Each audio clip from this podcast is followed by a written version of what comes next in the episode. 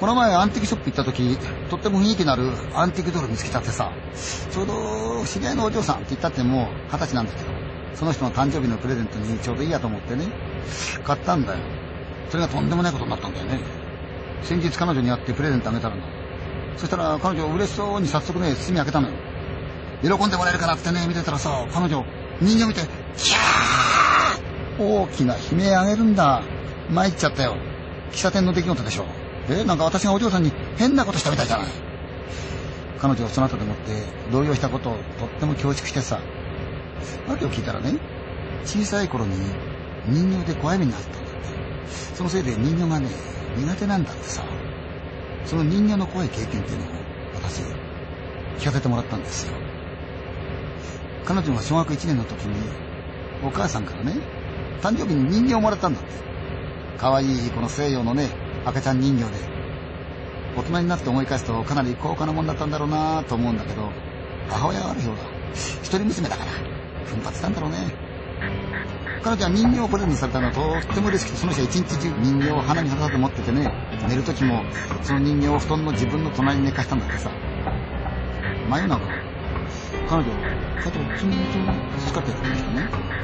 目を覚ました。んだよで彼女の人形台にはお母さんが寝てるんでてっきりお母さんがついたのかなと思ってね。何の用かなと思ってね。お母さんの家で寝返り寝返りを打ったの。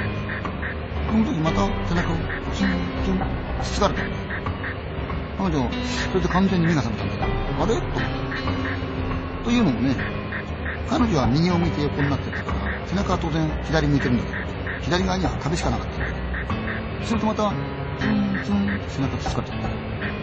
彼女思い切って反対側に寝返りを打った左を向くねその日プレゼントされた赤ちゃん人形が寝かせたんだからね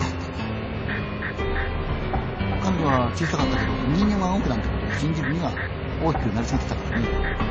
おかしいなぁと思った。すると驚くことに彼女の見てる前で人間の手が動いてね彼女の胸をつこうとする彼女思わずキャーって叫んでた。私だったらこれ失神しちゃうよ。彼女は寝ぼけ眼のお母さんに人形が置いたのをね一生懸命説明したんだよでもお母さんは彼女が寝ぼけたんだってね。それは全く本気にしないんだってさ。それは常識的にないなだってそういう。ね信じないお母さんを責めるわけにはいかないし。ねえ。でも彼女自身はこれだけ一生懸命言ってんのにお母さんどうして信じてくれないだろうって。そういう思いでいっぱいになっちゃってねついに泣き出しちゃった。お母さんは早く寝たいもんだからさ。まあまあまあってね。彼女をなだめてとりあえずその人間を彼女から離して。部屋の隅に置いたんだそれからすぐお母さんはすやすやすやすや人気をかけ始めた。彼女は人形のことが気になって結局朝まで一睡もできなかったんだって次の日彼女はお母さんに人形どっかやってくれないかって頼んだ。お母さんはそれ聞いてむくれちゃったんだ。ってああそうですよね。私が選んだ人形はどうして気に入らないんだお母さん高いお金出して自分の娘が喜ぶと思って買ったんだから。それでも結局お母さんは人形を持って部屋から出て行ってしばらくすると手ぶらで戻ってきたんだそして彼女に人形を捨ててきたから言ったそうです。その日の夜中彼女はまた目を覚ましたんだって。昨晩の人形のことが気にかかっていたせいだろうな。寝る前にお母さんに頼んで蛍光灯の補助灯をねつけてもらってたから部屋はこれぼんやりと明るいんだ。彼女は足が妙な具合なんだよね。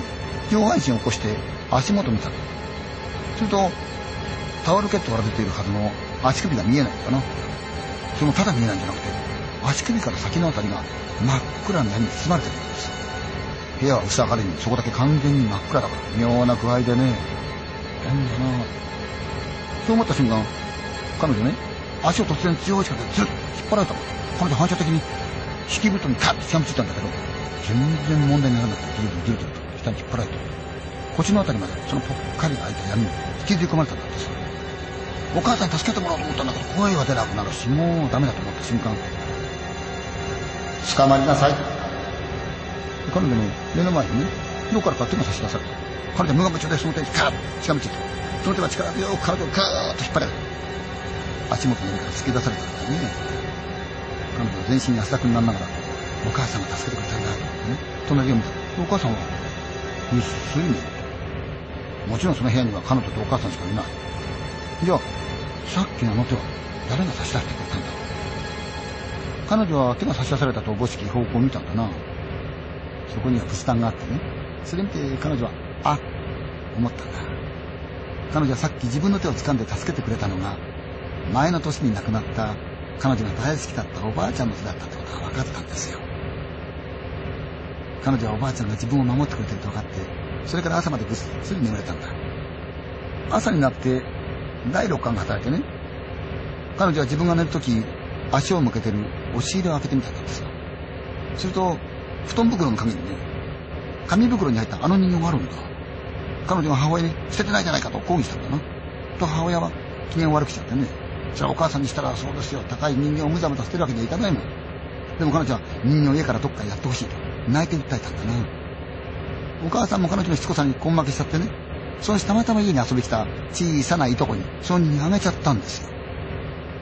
普段到底買ってもらえそうにないような人形もらったんだから小さないとこ大喜びしちゃってね。彼女はいとこがはしゃいでる姿を見るとなんかこう悪いことしてるようなそんな気持ちがした。ちょっぴりと心苦しかったそうです。それでも家から人間はいなくなってほしいという気持ちの方が強かったんでね。人間のせいで変なことが起こるかもしれないことは黙ってたんだな。その日の晩、おばさんからの電話で、いとこが亡くなったことを聞いたとき、ショックを受ける反面、心のどっかでやっぱりという気持ちがあったんだって。何でもいとこは彼女の家から戻ってすぐ人形を持って遊びに出かけて、そのまま車にひかれちゃったらしいんだな。彼女はお母さんに連れられておばさんの家に通夜に行った。彼女は泣き荒らして目を真っ赤にしているおばさんに、いとこにあげた人形はどなたか聞いてみたんだ。人形？ああ、そういえばあれ、どこに行ったのかしら。なくしちゃったみたい。せっかくくれたのにごめんね。おばさんが言うのを聞いて、彼女は皆騒ぎして仕方がなかった。その日の前中、またまた今度ふっと目が覚めた。なんだか嫌な気配がしたんで、窓の外を見たんだ。すると、あの人形が覗いてるじゃない。しかもなんとも言えなすごい目つきで、彼女を睨んでるんだってさ。彼女はお母さんを起こそうと思ったんだけど、また金縛りにあったみたいに声が出ない。はあ、もうダメだと思った時、消えろ大きな鳥声が響いたんだってさ。その声は、亡くなったおばあちゃんの声だったんだって。その声が響いた途端、窓の外にいた人間はふっと姿を消したんだそうで、それ以来、再び人形が彼女の前に現れることはなかったんだってさ。